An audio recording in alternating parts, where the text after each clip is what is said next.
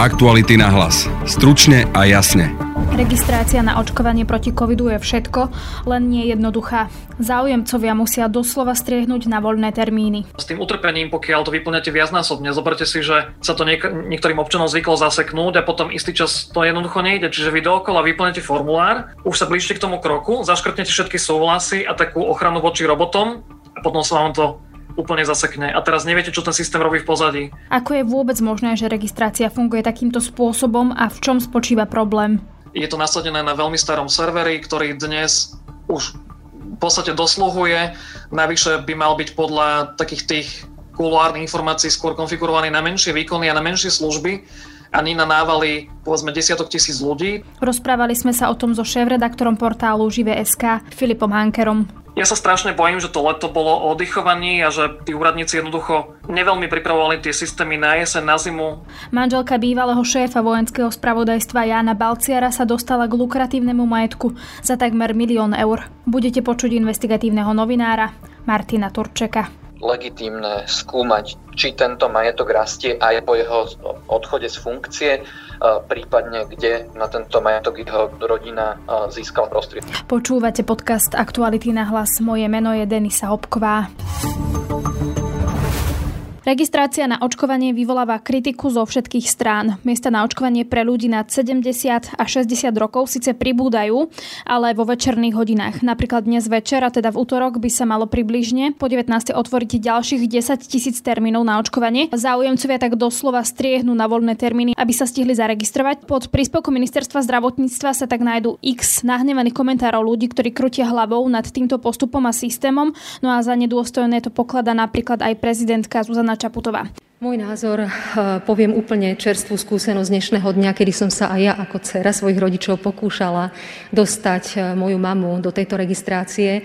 Kým som stihla naťukať všetky údaje o jej osobe, tak avizovaných 100 neviem koľko miest eh, v Trenčianskom kraji, pretože Bratislava je beznádejná, hoci žijeme v Pezinku, tak na konci mi ukázalo, že už nula voľných miest.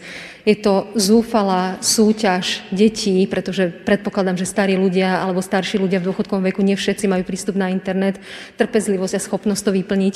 Je to súťaž detí o záchranu svojho rodiča. Táto súťaž je veľmi nedôstojná. Ministerstvo zdravotníctva sľubuje, že by sa 15. marca mala spustiť aplikácia Čakáreň, kde sa budú termíny prideľovať podľa veku a verejnosť tak nebude musieť v úvodzovkách striehnúť na voľné očkovacie termíny. Očkovať sa na Slovensku pritom už začalo 26. decembra. Kde je teda presne problém? O všetkom sa budem teraz rozprávať so šéf-redaktorom portálu Žive.sk Filipom Hankerom, ktorého mám aj teraz na linke. Filip, ahoj. Pekný deň. Tá úvodná otázka teda, že čo presne mm, sa deje s tou registráciou na očkovanie? Možno si to celé tak pripomeňme, zhrňme pre ľudí, ktorí dajme tomu to až tak nesledujú. Deje sa to, že štát sa rozhodol spustiť očkovací systém štýlom, že halo občania, ozvite sa nám cez web, vyplňte svoje všetky údaje, ktoré síce štát pozná, ale chce ich znovu, no a potom môžete dostať konkrétny termín na konkrétne miesto a konkrétny deň, aby ste sa prišli zaočkovať. E, pričom vo svete sú tradičné iné prístupy. Systém čakární je asi populárnejší, to znamená, že všetkým ľuďom dáva možnosť sa zaregistrovať kedykoľvek a nie len vybrané hodiny počas týždňa a potom čakáte v čakačke, kedy sa vám niekto ozve s nejakým termínom a miestom. Náš štát išiel unikátnou cestou a povedal si, že ideálnejšie je, keď štát spustí webovú aplikáciu, ktorá v náhodných časoch a náhodných dňoch zobrazí do náhodných lokalít nejaké termíny, pričom nikdy neviete, kedy to bude. Niekedy sa to dozviete s trochou šťastia pár hodín dopredu a niekedy vám to minister oznámi na Facebooku treba pár hodín dozadu, kedy už to vlastne začalo a kedy sa termíny buď minuli alebo míňajú a v praxi tým pádom donútil štát týmto spôsobom určite kvanta ľudí čakať na termín, prípadne si, ak ste zdatnejší, viete aktivovať nejakú službu, ktorá vás upozorní, keď sú termíny náhodené, čiže viete prísť a povedzme rýchlo si to vyklikať, ale aj tak je tam vlastne problém, že časť tých termínov sa pridáva v noci, alebo nad ránom, alebo neskoro večer. De facto mnohých občanov štát nutí byť vo veľmi nešťastnom čase pri počítači a striehnúť, a tých menej technicky zdatných de facto tí, ak chcú mať dobrú šancu, tak by tam mali byť asi väčšinu týždňa. Ten samotný očkovací proces, už keď sa teda niekomu podarí aj chytiť ten termín, to už je potom celkom e, ľahké, že už tam nie sú teda nejaké komplikácie, že už len teda zadajú tie, tie údaje a ide to bez problémov? takto nesledujem ako ITčkári, že čo sa deje potom v praxi. Ja verím, že ten druhý systém už potom funguje, že ako náhle vás eviduje nejaké očkovacie miesto, tak už to vybavíte správne. Pointa a zdroj tých nespokojnosti občanov pramení z toho, že aj keď ste šikovnejší, tak veľmi máte veľkú šancu, že sa vám nepodarí chytiť nejaký termín, alebo chytíte vo veľmi vzdialenom meste, alebo úplne náhodne ho chytíte a náhodne nie. A samozrejme je to kategória ľudí, ktorá nie je tak zdatná, nevie rýchlo vyplniť formulár, ani nestrihne celý deň na internete a tá sa má veľmi malú šancu aktuálne prihlásiť. Ty si v úvode spomínal, že tam dávajú dáta, ktoré vlastne štát už pozná a že teda na novo zadávajú vlastne niečo, čo už je známe. Tak samozrejme štát má nejaký register obyvateľstva, aj niektoré ďalšie registre, odkiaľ by si vedel niektoré údaje vytiahnuť. Takže pokiaľ vypisujete adresu bydliska alebo rodné číslo alebo podobne, šlo by to spraviť aj krajšími spôsobmi, treba cez občianský preukaz, dnes ho máme s čipom a s elektronickým prihlasovaním a pokiaľ by aj nie ten formulár, pokiaľ vyplníte raz a nedostanete sa na očkovanie, alebo sa udeje akákoľvek náhodná ďalšia zmena, alebo nebude aj server preťažený, tak moderné systémy si dokážu tie údaje zapamätať. A netreba na to ani nejaké, nejakú registráciu. Poskytuje to aj prehliadač, cez ktorý používateľ chodí na tie stránky. Čiže sú spôsoby, ako si uh, uchovať tieto údaje a zadať ich presne raz do toho formuláru, ale evidentne tento formulár nič také bežné z toho nepodporuje a pokiaľ neúspejete s očkovaním a teda s termínom, že sa vyčerpa skôr, ako ste stihli dopísať, alebo že jednoducho tam vtedy žiaden nie je, tak si nemôžete vyplniť tie údaje buď dopredu, alebo e, do nejakej e, dočasnej úschovy, alebo ako to nazvať. Jednoducho za každým, keď zadávate novú požiadavku, vyplníte ich znova. A keď sa medzičasom niekto šikovnejší prihlási na daný termín alebo na daný deň, tak vás e, vlastne systém núti zvoliť iné miesto a proces s tým vyplňaním údajom úplne opakovať. Toto je všetko, bavíme sa, že online, internet a podobne, ale ak sa bavíme o niekom, kto má 60-70 rokov, nemá rodinu, on sa ako je schopný vôbec zaregistrovať do nejakého takého systému, ak nemá doma internet a dajme tomu, že nemá po ruke deti alebo teda vnúčata, ktoré by mu s tým pomohli. Neviem presne, ako funguje linka Národného centra zdravotníckých informácií, či tam je nejaká šanca sa zaregistrovať. Hovorilo sa, že skôr nie a že jediná šanca je cez ten web aj to tak na webe vyzerá, že pokiaľ to neviete vyplniť, tak si musíte pozvať svoje deti alebo svojich známych alebo zájsť niekomu kompetentnému. Ja si myslím, že veľa ľudí v tej kategórii od tých 50-60 rokov môže mať problém a samozrejme nie len s tým vyplnením jednoduchého formulára, ale aj s, tou, e, s tým utrpením, pokiaľ to vyplňate viacnásobne. Zoberte si, že sa to niek- niektorým občanom zvyklo zaseknúť a potom istý čas to jednoducho nejde. Čiže vy dookola vyplnete formulár, už sa blížite k tomu kroku, zaškrtnete všetky súhlasy a takú ochranu voči robotom a potom sa vám to úplne zasekne. A teraz neviete, čo ten systém robí v pozadí. Väčšina ľudí aspoň teda vie, že má načítať stránku znovu, čo keď urobí, tak má ďalšiu šancu, ale niektorým ľuďom sa to stávalo takto opakovane.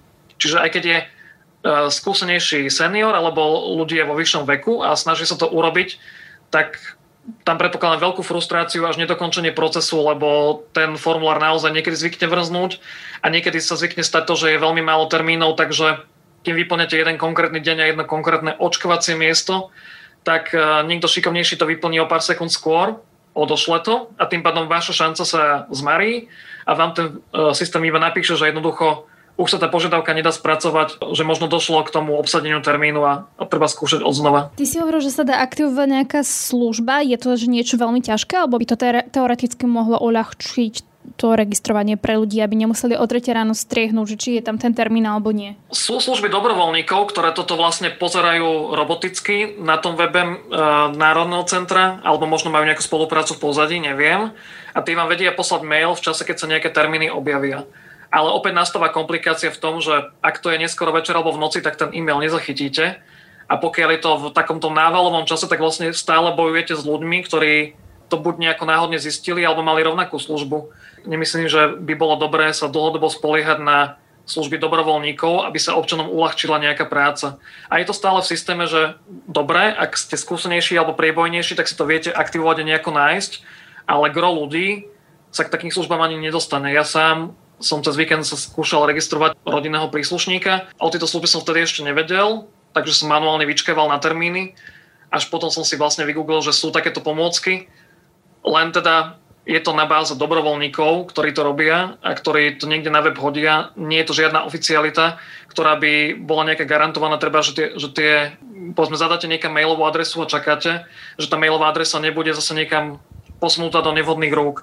Dá sa dôverovať ITčkárom, že sú šikovní a aj, natoľko vyspelí, že tieto zadávané údaje ľudí nebudú nejako zneužívať, ale samozrejme je, je, bolo by vhodné, keby štát dokázal podobnú službu spraviť sám a bola by prístupná pre každého občana. Tá čakáren, tá aplikácia, ktorá by mala byť v raj v pondelka teda aj u nás už nejak spustená, tak ty si hovoril, že teda tie iné krajiny to majú. V čom teda ale spočíva náš problém?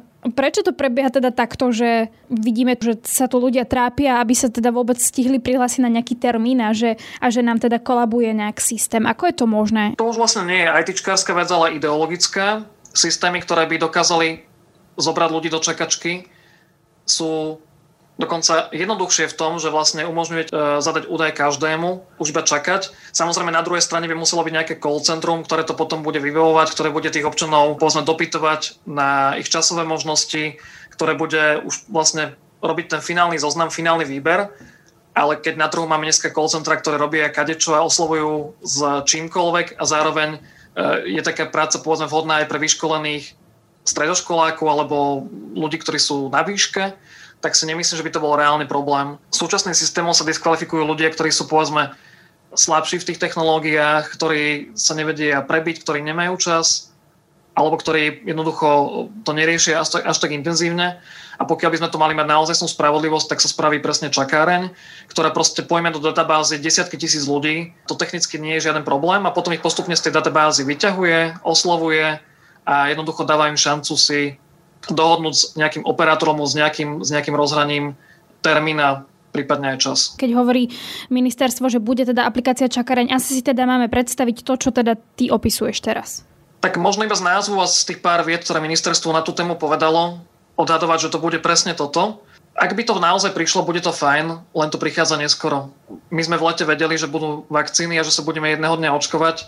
Taký systém, či už vyvinúť, alebo zakúpiť zo zahraničia, lebo aj také možnosti sú, by podľa mňa nebol veľkým problémom a že tu prichádza v polovici marca je skôr také, také tragikomické, by som povedal, že vlastne viete dlhodobo, že je nejaká požiadavka a vy ju začnete riešiť až v čase, keď už očkovanie sa začína, alebo možno už je aj po prvých týždňoch, až na základe toho, že nikto je nespokojný, že termínov je málo a že rovno šanci v podstate existuje len veľmi obmedzené, tak až potom začnete robiť takúto vec. Ja by som povedal, že sa bolo nad týmito vecami treba zamyslieť v lete na jeseň a niečo priniesť. Ty tomu teda ako rozumieš, že teda ministerstvo nejakým spôsobom teda čakalo, že či to bude fungovať a keď videli, že to začalo padať, tak si povedal, že teda ideme si vytvoriť čakáreň, že proste, že sme to nejakým spôsobom, sme sa spoliehali na to, že to bude fungovať. Tak to nevidím do toho, akým spôsobom uvažujú ministerskí pracovníci. Výsledkom je samozrejme to, čo je evidentné pre občana, že jednoducho tá rovnosť šanci je menšia a zároveň systém kolabuje, pokiaľ sú nejaké návaly na termíny. Tam je treba technologicky podotknúť, že podľa informácií ITčkárov je to nasadené na veľmi starom serveri, ktorý dnes už v podstate dosluhuje. Navyše by mal byť podľa takých tých kuluárnych informácií skôr konfigurovaný na menšie výkony a na menšie služby a nie na návaly povedzme desiatok tisíc ľudí. To znamená, že zoberte si, že máte ideologicky dosť nesprávny systém, zároveň postavený na veľmi zastaranom hardvéri a zároveň nakonfigurovanom tak, že aj keby chcel byť svižnejší, tak príliš nemôže, lebo v podstate zrejme pri tom serveri rátali s tým, že ho zaťažíte povedzme zobrazovaním webových stránok alebo nejakými pár registráciami za hodinu, ale nič také ako boj o desiatky tisíc uh, termínov by asi z princípu nemal zvládať ani podľa konfigurácie. A druhá vec je samozrejme ten fakt, že pokiaľ niekto skúša opakovane spraviť termíny, tak v podstate v danom čase nemáte pri formulári len jedného používateľa, ale máte tam ako keby niekoľko používateľov, lebo ten jeden dookola skúša to isté, refreshuje stránku, vyplňa odznova tie údaje, všetko odosiela, všetko kliká. Tí tečkári hovoria, že ten systém je taký zastaralý, tak asi ten, kto to robil, by to mal vedieť vopred, že máme systém, ktorý proste nie je pripravený a nie je schopný zaregistrovať taký počet ľudí, aký by mal teda. Samozrejme, on by to dokázal, kebyže sú každý deň v nejakých určených hodinách uvoľňované tie termíny postupne, v praxi, pokiaľ sa tam dá väčší počet termínov a nebodaj sa ohlásia dopredu, tak samozrejme uh, videli sme, že to kolabuje a že to neodpoveda na čas. Druhá vec je, či tam mohli byť aj tie spomínané útoky, ktoré avizovalo včera Národné centrum zdravotníckých informácií, čo sa nedá ani vylúčiť, ani potvrdiť zvonka. Je samozrejme veľmi lákavé povedať, že je to výhovorka, môže byť, nemusí, ale v praxi, pokiaľ by systém mal zvládať nejakú vysokú záťaž, robí sa, že od základu inak, na novšom hardveri. A dá sa špeciálny dôraz na to, ako ho nakonfigurujete, hej, lebo dá sa spraviť nejaké také optimalizovanie, aby zvládal niekoľko desiatok tisíc požiadaviek. Samozrejme, treba úvodnú investíciu do nového hardveru, alebo serverom spred desiatich rokov, ktorý dnes kúpite v podobe repasovanej mašiny za 2-3 stovky, tak jednoducho nedokážete spraviť uh, systémom spred desiatich rokov zle nakonfigurovaným tú aplikáciu, ktorá by zvládala takúto veľkú záťaž. Štát potom urobil to cez víkend, že sa tú záťaž snažil v nejakom čase rozložiť, čím vlastne prinútil občanov nespať a pozerať od večera do rána na nové termíny, čo je tiež svojské riešenie problému so záťažou, lebo jednoducho vtedy áno, rozložíte ju na povedzme 15 hodín alebo 20, ale dosiahnete akurát to, že e, občanov nasrdíte. Čiže v praxi sú potom servery trošku voľnejšie a zvládajú to, ale zároveň máme tu nahnevaných ľudí, ktorí povedzme prebdeli noc. Niekto by si teda mohol pomyslieť, že to štát jednak odflákol a že na tom aj ušetril? Ak tomu do, dobre rozumiem, čo hovoríš? Šetrenie je dobrý pojem, ale explicitnejšie je vyslovene extrémne šetrenie, pretože zoberte si, že ten systém by stal v prepočte na počet populácie, alebo teda ak odhadujeme, že sa gročkujú, zaočkujú dve tretiny z nich, tak povedzme by stal cent, dva, tri, možno aj, aj niekoľko desatín centa, podľa toho, čo by tam nasadili. Sú aj robustnejšie systémy a sú aj jednoduchšie servery, ktoré stoja povedzme 10-20 tisíc eur a zapoja sa a do týždňa sú schopné fungovať. Čiže pokiaľ by si štát v lete alebo na jesen povedal, že takúto mašinu potrebujú, tak ju vedia dokonca ešte aj vytendrovať. A pokiaľ by si to povedali aspoň teda v decembri, v januári, tak ju vedia zakúpiť od hociakého predajcu, rýchlo doniesť na miesto a nahradiť ten starý systém, ktorý evidentne doslúžil alebo, alebo práve dosluhuje. On môže byť akokoľvek technicky zachovalý, ale je proste spred desiatich rokov a dnes, keď si kúpite povedzme herné počítače, možno jeden, možno dva, tri, tak spojením toho výkonu by ste dosiahli taký istý výkon, ako celý štát ponúka, ponúka všetkým občanom. Čiže ak je niekto fanúšikom hier a dnes sa hrá na naozaj veľmi novej mašine, je potenciálne možné, že má väčší výkon ako, ako celý štátny systém. Je to extrémne povedané, ale, ale je to bohužiaľ tak. Samozrejme, keď sa kupujú počítače do domácnosti, sa nemyslí na zálohovanie a na nejaké postranné parametre, ktoré by mali slúžiť na monitoring toho, čo sa deje, ale je to veľmi zjednodušene pravda, že vlastne máte čistý výkon toho stroja je taký, aký má e, štát na, na všetkých občanov. Je podľa teba šanca, že štát by spustil tu ich čakareň od pondelka, od toho 15. marca, ak to hovoria?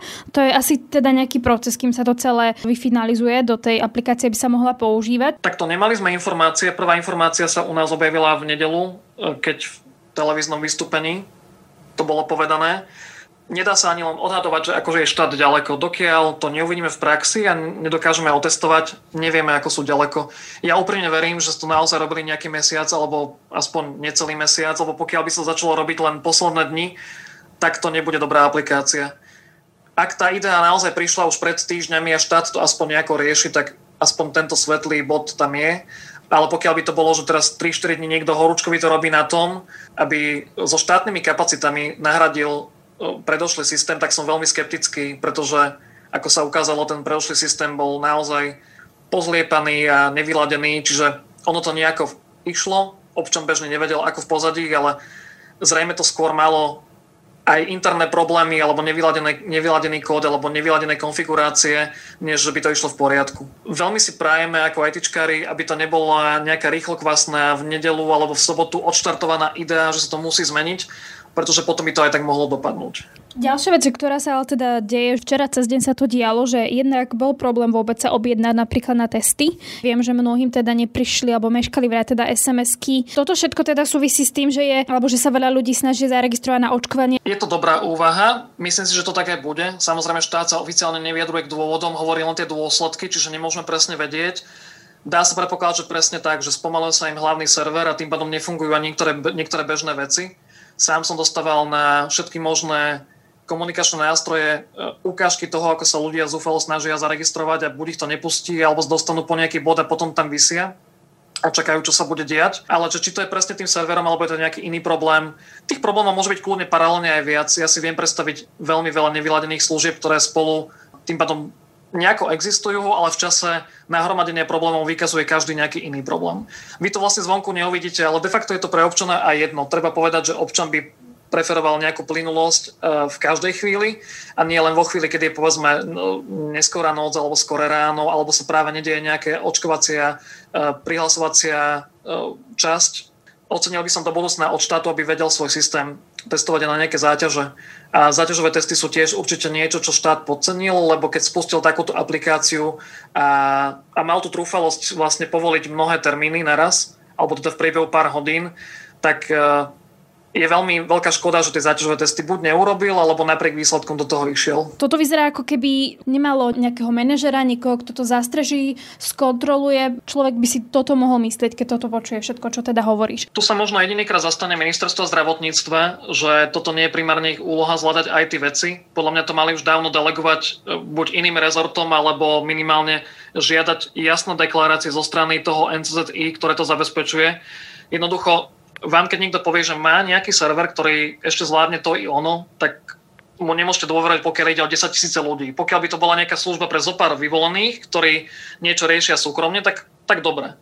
Tam nemusíte robiť nejaké veľké testy. Ale pokiaľ je to systém, ktorý má zvládnuť naozaj top záťaž v tomto roku, porovnateľnú povedzme s vyplňaním daňových priznaní alebo s, s veľkými vecami, ktoré štát organizuje, tak nemôžete nechať systémy bežať na nejaké dobré slovo a povedať si, že tak spustíte to neskoro večer alebo bez ohlásenia alebo v noci, aby ste tú záťaž rozložili, alebo sa spoliehať na nejaký zázrak, že ten systém, ktorý bol nejako nakonfigurovaný, to ešte zvládne, ale proste zoberiete si ten systém nejak, nejakú nočnú dobu bokom a, a skúsite naozaj, čo dokáže, ako sa to vyladiť, prekonfigurovať, lebo aj toto je taký názor ITčkarov, že v, možno v nejakej krajine musí byť ten server, ktorý tam aktuálne je, aj stačil, ale musel by sa zmeniť, musel by sa zmeniť tá softverová výbava a jednoducho to nastaviť to tzv. celé na novo pokiaľ sa ani toto neudialo, tak samozrejme nie je veľká šanca, pokiaľ z bežného servera urobíte takýto hlavný stroj na niekoľko dní, aby to ustal. Konečnom dôsledku ten človek, na koho sa obráti, bude minister zdravotníctva, ministerstvo zdravotníctva, alebo to je zodpovedné za očkovanie. Či to má nejaké Národné centrum zdravotníckých informácií, alebo niekto iný, to môže byť bežnému občanovi úplne jedno. On chce sa proste zaregistrovať, alebo teda chce zaregistrovať svojho rodiča a teda v konečnom dôsledku sa proste obráti na ministerstvo zdravotníctva a to by malo byť zodpovedné za to, že či to fungovať bude alebo nebude. Presne tak na konci dňa žiada občan dobré služby a teraz e, nemôže nejak kalkulovať, že musí prísť neskoro večer alebo skoro ráno, aby niečo spravil. Ani nemôže byť do trpezlivý, pokiaľ ten systém nejde ani po niekoľkých minútach. Veľké spoločnosti si dávajú robiť testy obyčajnými používateľmi a aj nejaké výkonnostné testy, aj bezpečnostné, tak aby to všetko pred reálnym spustením e, dokázalo byť odladené, aby sa dokázalo jednoducho zbaviť takýchto chýb, ktoré sú úplne nevhodné. Ešte taká záverečná otázka, kam sme sa počas teda tej pandémie posunuli v informatizácii alebo využívanie potenciálu proste aplikácií a podobne. A keby to možno vieš aj porovnať teda s inými krajinami. Krajiny by som nechcel veľmi komentovať, určite každá špecifická. Niektoré krajiny používajú aj robustnejšie riešenia, aj drahé, aj od súkromných firiem. Ja si nemyslím, že by sme sa mali orientovať na porovnávanie sa s inými krajinami. Možno ideovo bolo dobré začať v prípade tohto systému na očkovanie tou čakačkou a jednoducho zberať záujem ľudí len do nejakých formulárov a, a následne ich kontaktovať. A z hľadiska celého potenciálu IT pri súčasnej korone sme premrhali minimálne 90%, ak nie viac, pretože mnohé nástroje a možnosti sme nevyužili buď vôbec, alebo nie v danom čase. Alebo ich využívame, ale zle. Najvyššie je to, je to taký level, taká úroveň, ktorá by mohla byť aktuálna pred rokmi, ale nie v tomto roku. Občan mi čakal naozaj viac. Tým viac, že vlastne vidí služby svetových gigantov, že vidí iné štátne služby, ktoré fungujú zďaleka lepšie, alebo vidí aj iné národy, že jednoducho tam nikto nehlási nejaké elementárne problémy pri zapisovaní sa na očkovanie. Pokiaľ by to v iných krajinách bolo veľmi vypuklé, zrejme si to nejako dozvieme, minimálne pokiaľ by to boli európske krajiny. A čo sa týka tých IT systémov a mobilných aplikácií, sme naozaj roky pozadu pred vyspelou Európou nedokážeme dobiehať a momentálne mám pocit, že sa v korona ére aj vzdialujeme tým ďalším krajinám. Jednoducho, oni keď videli, že v lete treba niečo predpripraviť, tak to aj začali robiť. Možno to nedokončili a možno to nepretestovali úplne, ale mali aj tak náskok. My vlastne len dobiehame. Sme v situácii, kedy jasne vieme, čo sme neurobili a ideme to riešiť od základu. Len presne takto sa to nerobí v IT svete. Tam, keď najmete odborníkov, tak do istej doby jednoducho máte výsledky aj také, že ich viete skontrolovať, vidíte ich pred sebou v podobe tých rozhraní, viete overiť parametre zariadení, ja sa strašne bojím, že to leto bolo o oddychovaní a že tí úradníci jednoducho neveľmi pripravovali tie systémy na jeseň, na zimu, do ďalších kôl pandémií. Jednoducho, ak sme aj niečo urobili, je to v praxi dnes neviditeľné. Minister zdravotníctva Marek Krajčí medzi tým odvolal z funkcie riaditeľa Národného centra zdravotníckých informácií Petra Bielika. Po obede v relácii televízie Markíza na Telo Plus uviedol, že má s Bielikom stretnutie a bude sa opýtať, prečo nebola hotová tzv. čakáreň. Minister tvrdil napríklad, že Národné centrum zdravotníckých informácií dostalo požiadavku ešte na jeseň minulého roka. Tvrdí, že upozorňovali na to, že aplikácia čakáreň je potrebná a že stále teda nie je hotová. Manželka bývalého šéfa vojenského spravodajstva Jana Balciera kúpila tri zruby od firmy známeho oligarchu. Dostala sa teda k lukratívnemu majetku za takmer milión eur. Viac sa o tejto téme budem rozprávať s investigatívnym novinárom Aktualit a autorom tohto dnešného článku Martinom Turčekom, ktorého mám aj teraz na linke. Martin, ahoj. Ahoj, Denisa. Prečo teda vôbec sa bavíme alebo hovoríme o Balciarovi? On už v podstate teda pokiaľ viem nie je aktívny verejný činiteľ, čiže prečo by sme vôbec mali o ňom písať, o tom, že či si jeho manželka alebo on kúpili nejaké chaty alebo niečo predávajú? Jan Balciar už v minulosti, kým bol iným funkcionárom, vôbec nezdôvodnil, aký spôsobom nadobudol svoj mnohomiliónový majetok. Je legitímne skúmať, či tento majetok rastie aj po jeho odchode z funkcie, e, prípadne kde na tento majetok jeho rodina e, získala prostriedky. A keby sme to zhrnuli, teda, že čo teda my vieme všetko o Balcierovi, čo sa týka jeho majetku a možno, že nejakého toho prešetrovania toho, že kde sa to posunulo a či teda napríklad sa aj dozvieme niekedy tie odpovede na tie otázky, že ktoré sa aj novinári roky, v, čo sa týka teda majetku Balciera pýtajú. Balcierov majetok sme už v minulosti e, nacenili na 3 milióny eur. Zahrňa luxusný apartman v Chorvátsku, 15 apartmanov na Táloch. V minulosti vlastnil Balcier byt v Bratislave. E, jeho syn vlastní ďalší byt na najvyššom poschodí v novostavbe v Bratislave. Okrem toho vlastní viacero bytov a domov v rodnej sobote a stavia luxusnú chatu v Národnom parku. O tomto majetku Balciar tvrdí, že ho nadobudol za menej ako 1,5 milióna eur, čiže podľa všetkého pod cenu. Nejakým spôsobom nezdôvodňuje, ako sa mu tento majetok nadobudnúť podarilo, ani odkiaľ pochádzajú jeho príjmy, ktoré mali byť až vo výške 2 miliónov eur.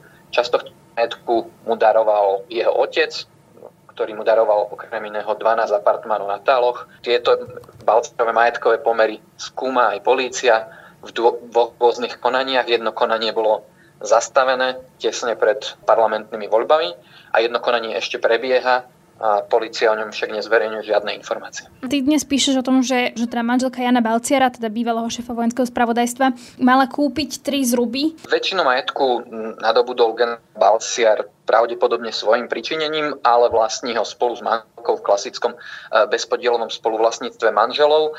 V tomto prípade naozaj nakupovala firma, ktorá patrí e, samotnej vlaste Balciarovej. Zaujímavé je na tom to, že ona nie je ani verejnou funkcionárkou, ktorá by mala povedzme e, vysoké príjmy. Ide o bývalú úradničku v banke, ktorá momentálne si prišla k týmto zrubom v hodnote niekde pod 1 e, miliónom eur.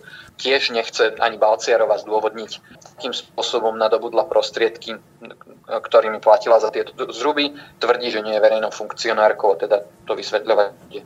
Hovoril si, že kedy si pracovala v banke, čiže čo vlastne vieme, že dnes teda robí? V banke pracovala v minulosti, dnes už je teda podnikateľkou, ktorá sa stará o nájom týchto nehnuteľností. Už v minulosti tieto nehnuteľnosti spravovala, mala ich však najmä od Antona Siekela, od ktorého ich skúpila.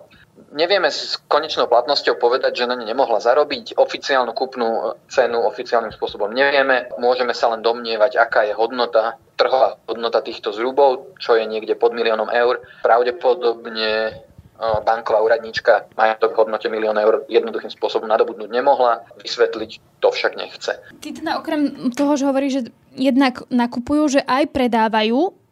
Predávajú jednu z piatich chát na táloch. Teraz predávajú cez webovú inzerciu. Podľa informácií od realitného makléra je to za 550 tisíc eur. Policii sme zaslali otázky aj na to, či preverujú aj tieto majetky, aj predaj apartmánov na táloch, aj kúpu zhrubov v Bystrej. Zatiaľ nemáme odpoveď. Polícia má ešte čas na, na to, aby odpovedala na tieto otázky. No a to je pre dnes všetko. Ak radi počúvate naše podcasty, môžete si vypočuť napríklad náš ranný podcast Ráno na hlas, v ktorom nájdete rozhovor s niekdajším šéfom koaličnej strany Most Hit, Belom Bugárom, o koaličnej kríze. No a na túto tému sme mali napríklad aj náš včerajší večerný podcast. Na dnešnom podcaste spolupracoval Adam Oleš. Pekný zvyšok dňa želá Denisa Hopková. Aktuality na hlas. Stručne a jasne.